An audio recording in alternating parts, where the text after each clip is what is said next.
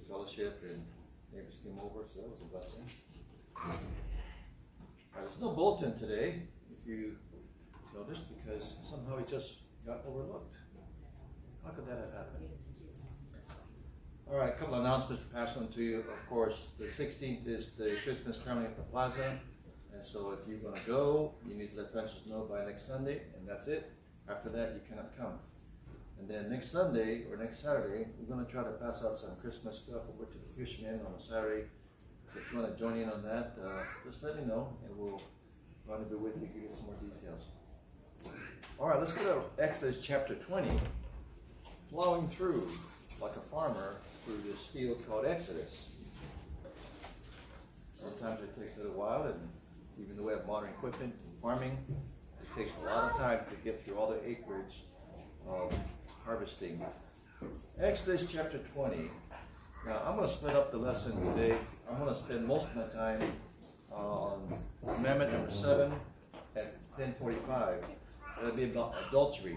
I want to talk about the commission of adultery, the cause of adultery, the cure for adultery, consequences of adultery. That's going to take a lot of time, so I'm going to bypass that, but so I'm just going to cover the others. And so in chapter twenty of Exodus, verses three through eight, remember that uh, you have the commandments that are toward God, man's duty toward God. He alone is to be worshipped, and no idols are allowed. Don't use his name in vain. The Sabbath is to be observed for rest for the nation of Israel. And so that was uh, the commandments for man to honor and to uh, fulfill his duty toward God. In chapter twenty, verses thirteen through seventeen, we covered last time man's duty toward his fellow man. Honor your parents, thou shalt not kill. And um, today, at ten forty-five, thou shalt not commit adultery. So we'll look at some of the commandments that God gave for Israel, and in principle and in spirit that applies to us today, about man's duty toward his fellow man. Man's duty toward his fellow man from the commandments of God. Let's pray. Thank you, Lord, for the time we have to be in church. We pray for your blessings on this class and other classes going on. Ask your Father to uh, give us a blessing and stir us intellectually and spiritually, and be with us as we assemble together to worship you in Jesus' name. Amen. All right, chapter twenty of Exodus and verse number, oh, let's look at verse number Uh, thirteen, twenty thirteen. Thou shalt not kill, thou shalt not commit adultery, thou shalt not steal, thou shalt not bear false witness against thy neighbor, thou shalt not covet thy neighbor's house, and thou shalt not covet thy neighbor's wife, nor his manservant, nor his maidservant, nor his ox, nor his ass, nor anything that is thy neighbor's. All right, so those are the ten, and those are the ones that apply toward man to man. And you would think that these things are common sense, that these things are uh, so obviously wrong to do that God didn't have to give a statement about it. But he had to, he did. And so let's look at uh, the commandment number eight. Number eight. And I'll cover number seven at ten forty-five. Number eight, thou shalt not steal. Thou shalt not steal. Why would anybody take some lesser property without permission? That would be stealing. And don't take what is not yours for yourself. We call it in Hawaii borrowing. Stealing is borrowing Hawaiian style, but it's not really. Property of any kind, you're not to take that's not yours. Shoplifting is a good example of stealing. Uh, smash and grab. Mob theft. Lately, you've seen a lot of mob, the crowds of teenagers dressed up in black, uh, raid a store and just grab what they can and go out by bag loads of merchandise. Uh, stealing. Uh, you have homeless people stealing shopping carts all the time, and it's not it's not wrong. It's accepted. And so shoplifting, all these other forms of shoplifting. Uh, we had someone break into a car at the old McNeil property one Sunday morning. The car was parked right next to the building, and uh, a son left his laptop bag in the back seat exposed. Somebody walking by on McNeil Street and Kalani Street during church saw that, broke the back, uh, the driver's side window, rear window, and grabbed it and took off. After church, the owner of the car was shocked to find out that there was glass on the seat, the back seat, and some on the front seat, and the bag was gone. It's very distressing, very upsetting, and uh, uh, people do that kind of stuff. They take what's not theirs as if they have the right to take that. And so whatever the motivation for stealing is, it's not justified. Uh, sometimes people say we justify uh, stealing things or taking things not ours because the white man has privileges that we don't have, we're going to get even. Sometimes that's the motivation, we're going to get even. Uh, we don't have those things, so we deserve those things too, so they steal it. Uh, we deserve what you have. And so um, it's getting even sometimes for people. Those are strange things in our society, in our culture, where people justify stealing other people's property. Now, sometimes stealing can be profitable. Uh, look at Psalm sixty-two. Psalm sixty-two. Sometimes stealing stuff is profitable to the one who steals it. They gain something without paying the cost or the price of that merchandise. Stealing is profitable. Psalm sixty-two ten tells us, trust not in oppression, and become not vain in robbery. If riches increase, so stealing does increase something that you didn't have before, now you have it. If riches increase, set not your heart upon them. Therefore, that verse talks about two, thing, two different things. First thing is that riches do increase when you steal it. Riches increase if you don't steal it. In both cases, stealing it or not stealing it, you gain something, but riches, having riches alone, uh, don't set your heart upon that because it cannot profit you in the day of wrath. Now also, Proverbs ten, verse number two. Stealing is very appealing, but it is vain. Stealing is exciting. It's almost intriguing. It's almost uh, an adventure for some. Proverbs ten, two. Treasures of wickedness profit nothing, but righteousness delivereth from death. You notice that in these two verses, there's a contrast between stealing and of great value, what is really blessed of God, what is not. Treasures of wickedness profit nothing. So it is appealing to go treasure hunting, but it is also appealing to try to steal something and get away with it. It's a thrill to steal. Well, Exodus twenty verse, uh, twenty-two verse number seven. Let's look at this verse. There is a consequence for stealing. There is a price to pay for stealing. Now the one who is stolen uh, from, they pay a price too. And everyone pays a price for stealing. Theft is not, it is not isolated. Everyone pays for theft. Prices go up because of theft. You remember when Walmart had to put um, macadamia nuts behind lock and key? When I first saw that, I thought, what is going on here? You have to call uh, an employee to come and open the lock for you at Walmart because people are stealing macadamia nut candy. It's such a great value. It's, it was incredible. Hard to believe that. All right, where am I? Exodus twenty-two, verse number seven. There is a price to pay for those who steal. If you're caught, here's what you got to do. twenty-two, verse number seven. Verses one through six also talks about stealing and restitution. Verse number seven. Basically, if a man shall deliver into his neighbor money or stuff to keep, and it be stolen out of the man's house, if the thief be found, just forgive him. If the thief be found, just say, I understand. If the thief be found, say, oh, okay, no problem.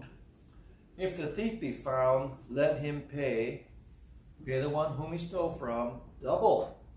Double. You get caught, you pay double. Well, that's a good practice. It's, it's, you know, Old Testament law, but it's a good practice to pay double. It is a deterrent. If I get caught, I'm going to pay double. Oh, I don't want to do that. Well, stop stealing. All right, now, uh, Luke chapter nineteen, come over here to the New Testament. Uh, the famous account of Zacchaeus. Zacchaeus was a thief. He was a government thief. Tax collector. Luke nineteen, verse number eighteen.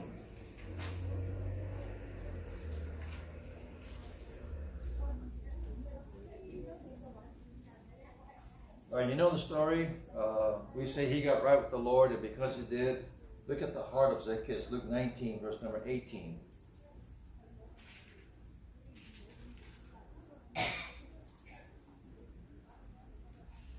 that right? nineteen, uh, verse number eight. Verse number eight. Zacchaeus stood and said unto the Lord, Lord, uh, behold, Lord, the half of my goods I give to the poor. And if I have taken anything from any man by false accusation, I restore him fourfold. And so it's kind of estimated right there. He's so sincere in his repentance. I'll pay back four times what I defrauded people of. I cheated them, and I'm going to pay back four times.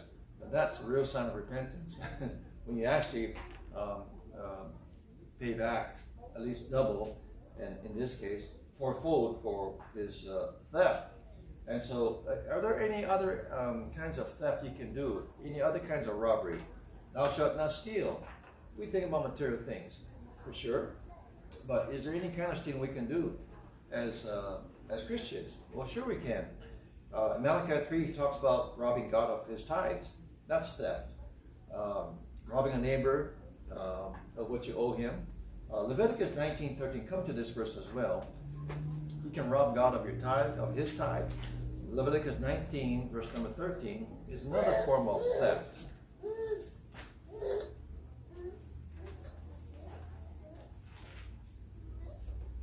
nineteen thirteen.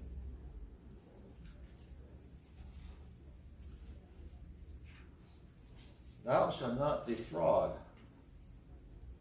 thy neighbor, neither rob him. The wages of him that is hired shall not abide with thee all night until the morning. Uh, if you don't pay the one you hired to work for you, what you promised to pay, what you committed to pay for, you have robbed him. And so don't cheat him. Don't rob your neighbor. Don't rob someone that you've hired to do something and not pay. Pay him. Uh, you can also rob someone else of other things that's not material, but also very, very um, of great value. You can rob a young lady of her purity. That is real theft. You can rob a young man of his innocence, of his character, uh, introduce him to smoking, to drugs, to a mischievous lifestyle. You can rob someone of their decency. That can happen. You can rob someone of their uh, belief in the Bible. You can rob someone of their convictions. You can steal from someone their blush. You can cause them to not have any shame. You can rob people of a lot of things besides material things. Thou shalt not steal. Thou shalt not steal. Uh, the remedy for stealing? Well, of course, the fear of punishment, the fear of getting caught, the fear of having to give restitution. Those are motivations to not steal. But Ephesians tells us, let him that stole steal no more, but rather work with his hands. Uh, another, another way to stop stealing or prevent from stealing or to cure stealing, the remedy for stealing, is to just stop stealing. Uh, Jay Adams is a Christian counselor. I'm not sure if he's still practicing or not, but uh, his volumes of book are really helpful and uh, pretty straightforward. Um, he makes no excuses for um, a lot of things. And one thing he does not make excuses for is something as basic as don't steal someone else's property. And he simply says, okay, well, the Bible says this. Stop stealing. Let him that stole steal no more. Ephesians chapter four, verse twenty-eight. Steal no more. So he says very plainly, okay, if you're stealing, he says, stop. He says, whatever your reasons are for stealing, he says, it's not justified, stop it. But I can't help my, I'm a kleptomaniac. Well, you can't help yourself. When you get put in prison, you have to stop stealing because you're going to make yourself stop stealing. When you're forced into a position where you just can't do it because the consequences are so severe, you stop. But we make excuses for ourselves by saying, well, you know, it's not so bad. I need this and I don't have it. We do these kind of things. And it's not that serious. It's just stealing a candy bar. It's just stealing a comic book. It's just stealing small kind of things. It's just stealing from the employer. Rubber bands, paper clips, erasers. Uh, reams of paper. Who's going to miss five reams of paper? Someone's going to miss five reams of paper. What about stealing time? And so the remedy for thievery is to stop and then work with your own hands, which smacks at the motivate or the real problem with people who steal is that they want to get something for nothing. But usually you get something because you've earned it. You work for it. And in this dull student, rather work with his hands, that which is good. And so A person spends time working and he gets something in return. He is satisfied, he is gratified, he feels good about himself because he earned what he's gotten. And he feels good about that. He might want to work more and harder because uh, you want to be more productive. That's healthy. But to take something from someone else, it kind of makes you feel kind of lousy on the inside.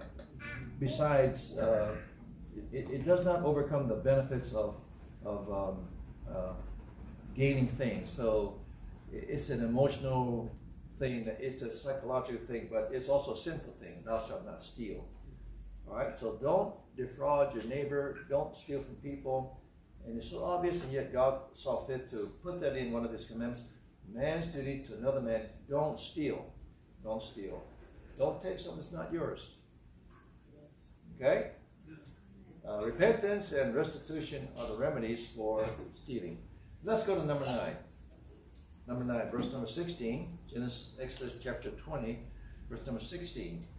twenty sixteen. Uh, thou shalt not steal. fifteen, sixteen. Thou shalt not bear false witness against thy neighbor.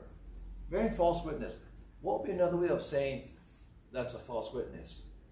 False witness, it talks about a court situation. It talks about testifying. It talks about telling a report. What you observe, observe what you've seen, what you've heard is, is testifying. Bearing false witness. When you go to court, you swear to tell the truth, the whole truth, and nothing but the truth. Or as the lawyer said to his dentist, full of tooth, the whole tooth, and nothing but the tooth. So you swear in court under oath to tell the truth. What are they asking for? What's the court asking for? The court's asking for you, the witness, to tell only what you saw, only what you heard. I don't need to know your opinion. Well, I thought he meant. I don't, I don't know about what you thought he meant. Well, I think he was going to. I don't want to hear about what you think he was going to do. What matters in this case is, did he, did he do this as he is accused of doing this? If you were there and you saw it, just tell us what you saw and what you heard. That's all we want to know. That's all the testify ought to be. You embellish it, you're going to make him look guilty or innocent. We don't want embellishment, we just want the plain truth. And so, uh, do not bear false witness. Do not bear false witness. And uh, don't slander someone. Don't create a false impression about someone or situation for your benefit or to his detriment or to his downfall. Do not bear false witness. Now, uh, Paul talks about this in First Corinthians six, eight. Nay, you do wrong and defraud, and that your brethren. Defrauding someone, cheating someone, making them look bad, making them look good, making him a saint when he's not a saint, making him look like a devil when he's not a devil. Defrauding someone. Colossians three, nine says, lie not one to another. Lie not one to another. And I'll add to that, I'm going to add to the Bible right now. Lie not one to another, and I would say this, and lie not about one another. Lie not one to another, and lie not about one another. Deliberately misrepresenting someone to harm their character, their reputation, their testimony for your gain. Now, when I talk like that, in modern times, who is the most guilty of all? Of all people, who is the most guilty of this, of breaking this commandment? Thou shalt not bear false witness. Who is the most guilty of all? What did you say? Okay, well, yeah, sure. The devil is a liar.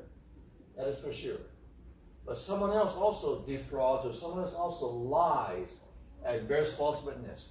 And it's so common, it is going on for several years, and in the last maybe ten, twelve years, fifteen years, I'll give you a clue. In the last several elections, we have seen a rise of people bearing false witness. Now, who would be the most guilty in our world that bears false witness? That, that makes someone else look really horrible, so you don't vote for that person. Ex okay. M S, mainstream media. Now, with the internet and with the coverage of everything, every little thing, you actually can make a case against someone or for someone. Most of the time, when there's a false witness, It's about destroying someone else's reputation and character. That's about what it comes down to. Now, um, I remember when they had riots in Wisconsin, and there was buildings being burned, and a young man was accused of murdering someone with his rifle. He was only eighteen or nineteen at the time, in Wisconsin, and um, reporters were saying these things. Here is so-and-so from W X Y Z, uh, liberal, uh, and uh, this is, you see all the crowds over here? It's, there's a few loud voices, but basically this is a peaceful protest. Well, in the background, buildings are being burned. Peaceful protest. That is false witnessing. It is deliberately trying to create an impression to you, the viewer, that it's not as bad as what you actually see. News media. Uh, January sixth, officers were killed. One was killed.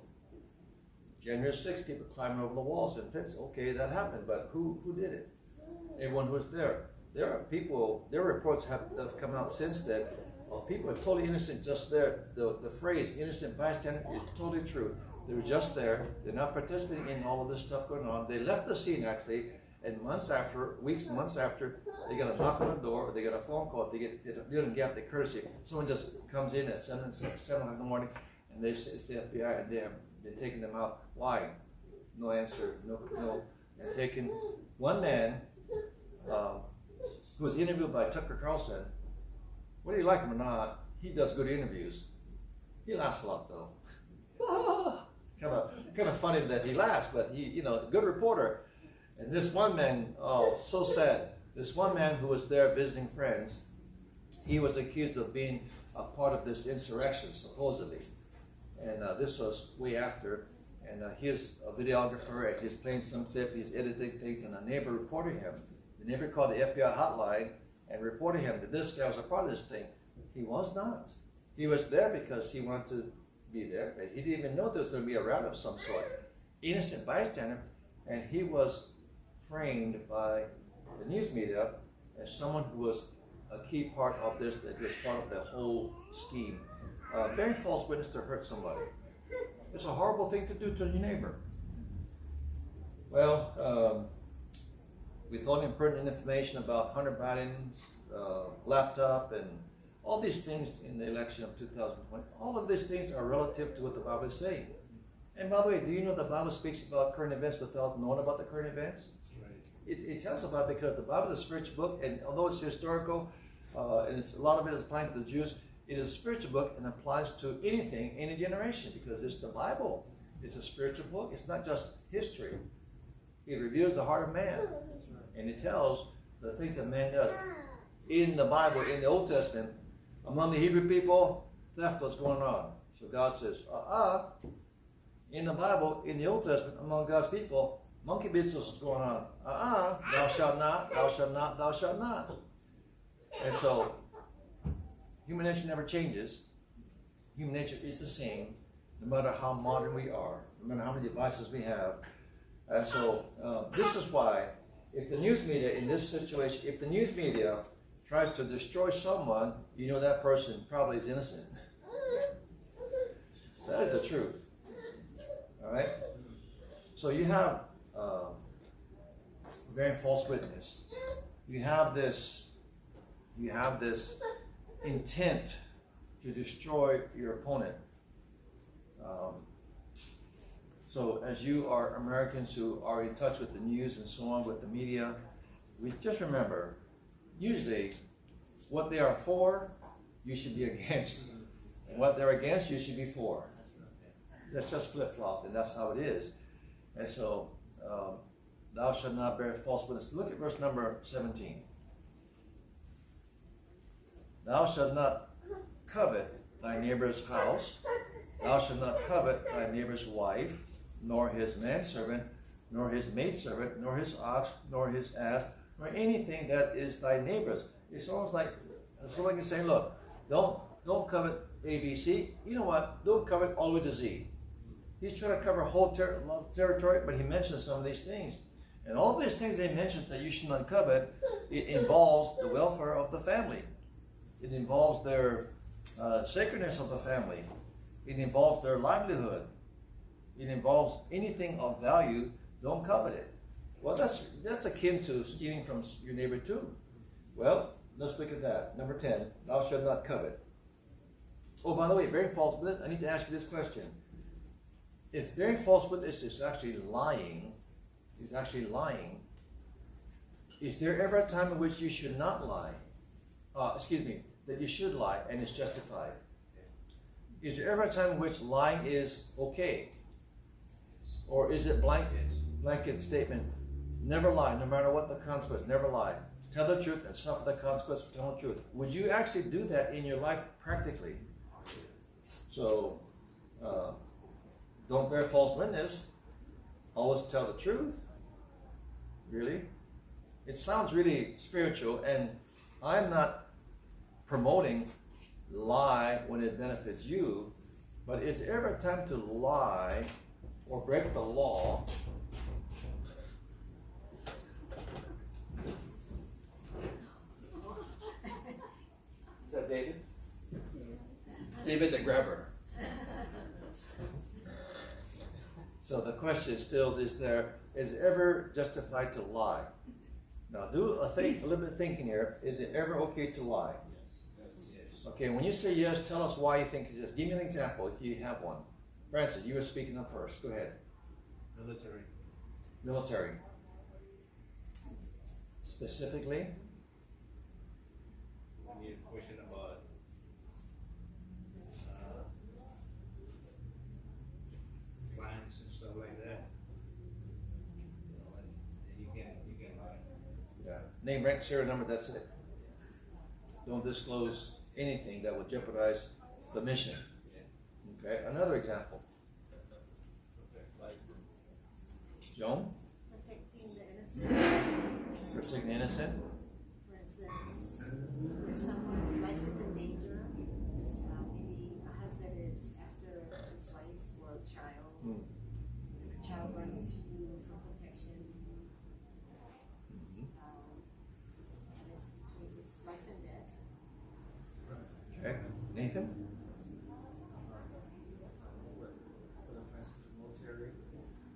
Strategy is deception, mm-hmm. and uh, God instructed Joshua to set ambush for the mm-hmm. A I, was deception. Mm-hmm. uh, David hid from, from Saul, that was uh, that's deception, deceiving the enemy, making as if you're not there. Did you know at D-Day? The Allies had cardboard tanks to deceive the Germans, placed in certain spots away so that they would think by their intelligence that they're having a movement over here. And an aerial, our aerial pictures showed Allied tanks. They made of cardboard, painted to look like tanks. That's deception. It's not the same thing as you're personally defrauding your neighbor. What about uh, Corrie ten Boom, who lied to the Jews? Any Jews in here? No. She hid them right under her feet, under a rug, in a false floor. Should she have said, "Oh, tell the truth"? Right here underneath this rug. Here, let me help you. Well, that would have been wrong. See, so there are, quote, exceptions to the rule. What about Rahab? Did not Rahab lie to the authorities?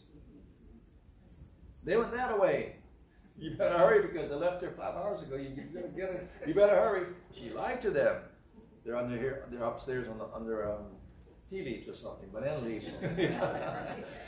so she lied. Now that's not justifying normal life lying, defrauding someone. That's not the same thing. Okay. Um, So those are examples of, there are exceptions to lying. But to lie, to bear false witness, to let someone hang or go to electric chair when you could have told the truth, but you don't like the guy and so you're going to lie about him under oath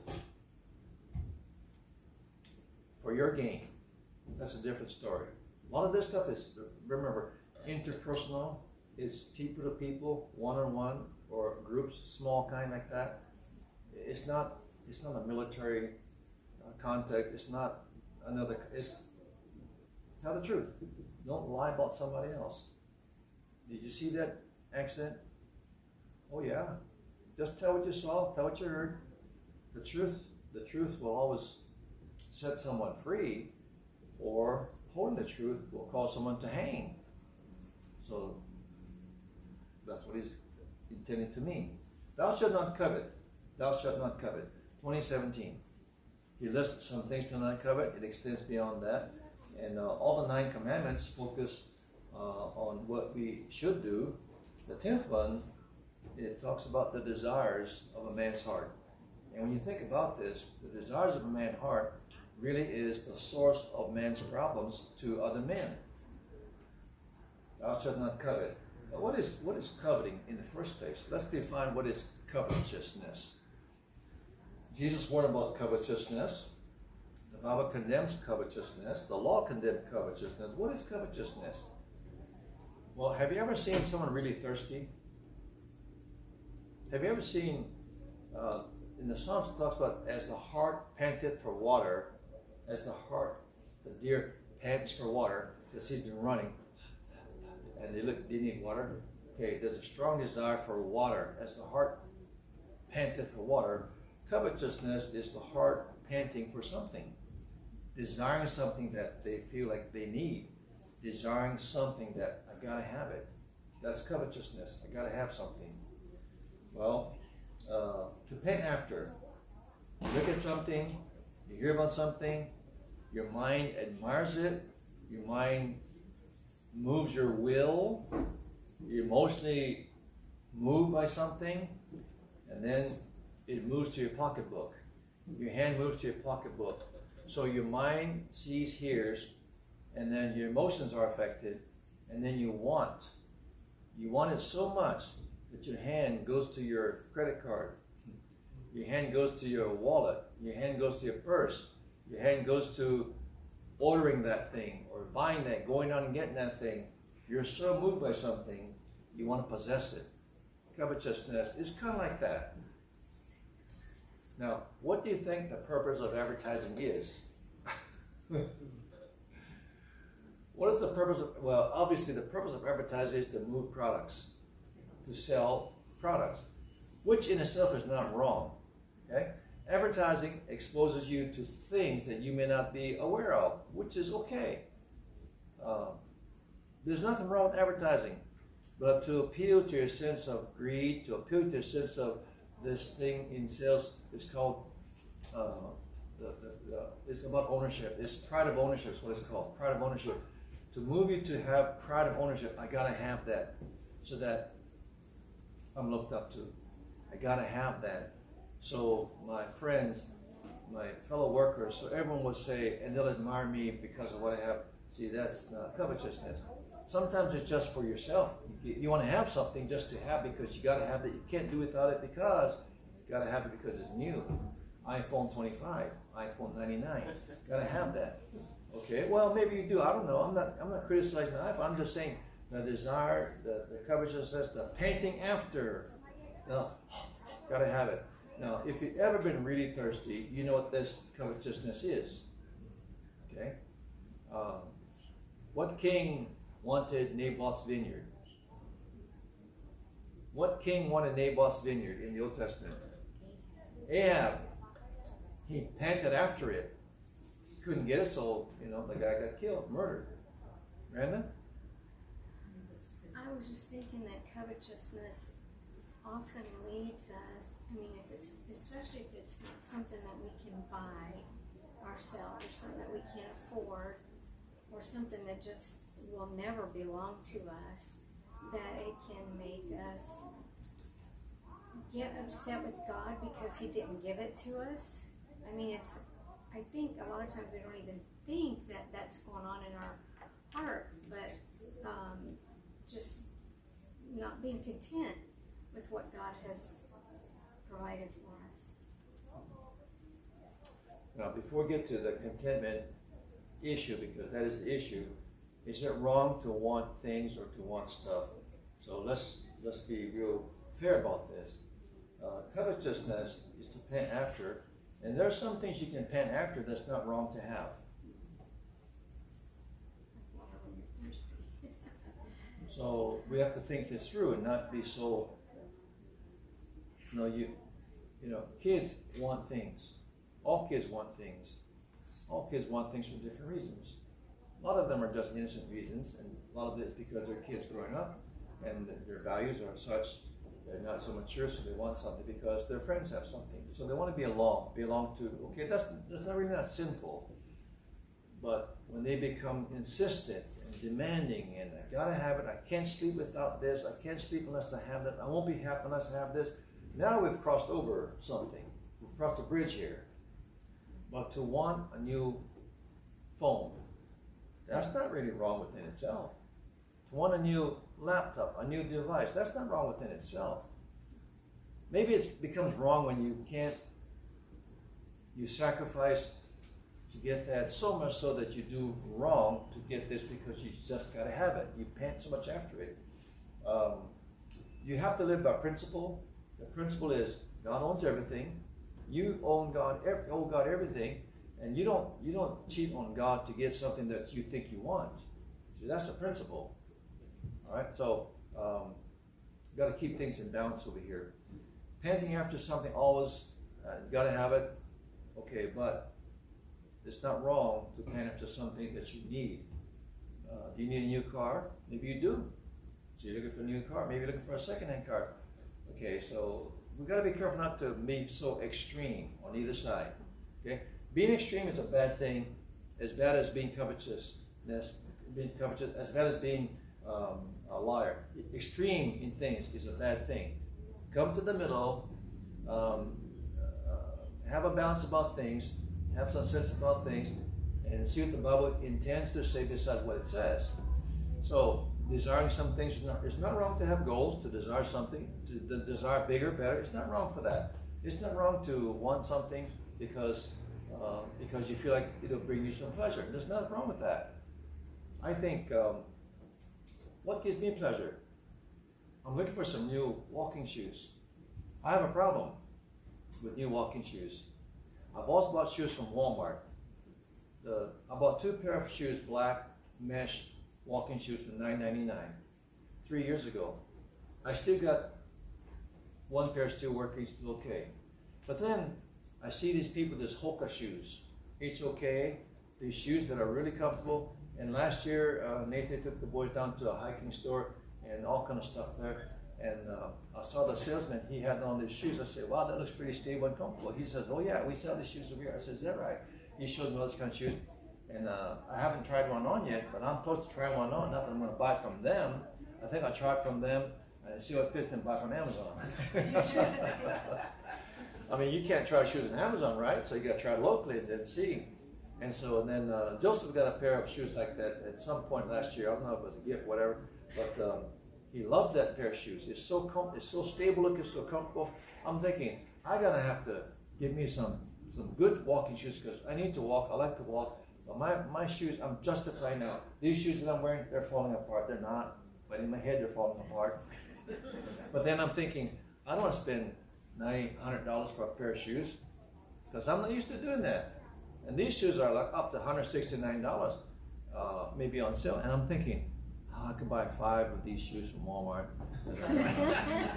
But then again, see, I'm thinking get one pair of shoes last year for a long time. Anyway, is it wrong for me to do that? Am I covetous? Am I covetous? I'm looking at that, the cost of it compared to what I'm used to, and I'm thinking what am I going to sacrifice to get that? Am I going to cut my tie for that? No. Am I going to cut my giving? No. Am I going to? No, no, no. So I've, I've deferred, I've put it off because of, of principle, okay? Now, if I get the money, I might consider that, but even then I'll be thinking twice. Do I really want to spend one hundred fifty dollars for a pair of walking shoes? I'm not buying it for the looks. I really don't care about the looks. They got some that's pink, yellow, green, aqua, purple, all kinds. We're Filipino shoes. I'm not caring about that. I just care about the comfort and the padding and the support, all those kind of things. That's important. But I'm looking online. Uh, is there something comparable, that's not so expensive. Haven't found any yet like that. I've tried some Amazon, got it, tried, returned if no fit. I've, I've, how many pairs have I shipped back? Four or five? Something like that. Uh, either it's wide, extra wide, but you know, whatever. So is that covetousness? No. Same thing can apply to anything you like to buy or like to have. Would you like a bigger house? Maybe so. Maybe that's not wrong. Maybe you need a bigger car. Maybe um, you need a smaller car. Maybe you need a faster car. I don't know about that one, a faster car. Maybe you need an electric car. I don't know about that. There's all kinds of things about electric cars now that are coming out that um, people have thought about or people have been worried about. And then there's a lot of incidents about different things about electric cars. You know, so I'm not saying you have to get, it's wrong. I'm just saying, because the bridge that you're going to cross where it is actually covetousness. So you have to have balance about everything, okay? Uh, not everything new is wrong. Not everything that you want is wrong. Sometimes it can become wrong. Covetousness, to pan after so much that you can't do without it, you think. Let's look at Hebrews thirteen five, what the Bible says about covetousness. Hebrews thirteen, verse number five.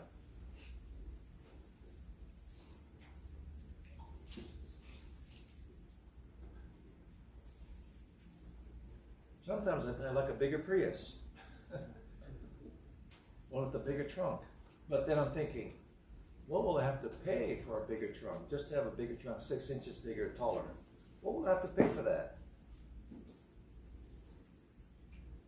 Hebrews thirteen five, covetousness. Let your conversation, conversation is your, your life, the way you live. Let your conversation be without cov- oh, be without covetousness. So it is possible to live a life without being panting for things. Let your conversation be without covetousness, and be content with such things. So covetousness is about things. Covetousness is about wanting things. It's about wanting something. Be content with such things as you have. Well, what do I have? What do you have? Be content with such, with such things that you have. Now, is it Is it okay to prepare for a piece of equipment about to fall apart, and you plan, you save money so that when it does fall apart, you have something to replace it? That's not covetousness, that's being wise. Should you take advantage of a sale for something that you know you will need six months from now? That is not covetousness, that's smart. So make a distinction here, and um, be content with such things as you have, for he hath said, now, He, Paul, I think, wrote this, says, don't be covetous, instead be content with such things as you have. Reason, reason, for he, for God hath said, I will never leave thee, nor forsake thee. What is the point of Hebrews thirteen five? What is the point? How does he counter covetousness with wanting things? How does he, how does he say, you know what, you don't need things because... You don't have to have this to make you happy because, don't break your neck, don't kill yourself to get this because, what is he saying? What is the because? He is giving you the, the reason and the and the the logical reason why you should not be covetous, why you should not pant after something.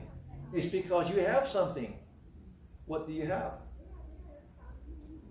What's right there in verse number five? Take a look at that, verse number five. That your conversation be without covetousness. You can live a life without being covetous. And be content. You can have a life of contentment with such things that you have. For reason he hath said, I will never leave thee nor forsake thee. And that is the solution to this pollution called covetousness. Because you have everything that you really need. You have Christ as your Savior. You have God in your life. You have him. He says, I am all that you need. You don't need other things. The Hebrews wanted a king. God says, no, you got me as your king. They said, we want a man king. He says, no, you got me as your king. We insist. They were covetous. They got a king, and then they regretted having a king. A lot of times, too, when you get what you want, or when you get what you uh, really wanted to get, after a while, you wish you hadn't gotten it. That happens, too. So covetousness is solved by Contentment, contentment is in a person, it's in God, it's in Christ, it's not in having just things. Now look at Luke twelve fifteen, and we'll wrap it up here. Luke twelve fifteen. Luke twelve fifteen goes right along, I believe, with Hebrews thirteen five.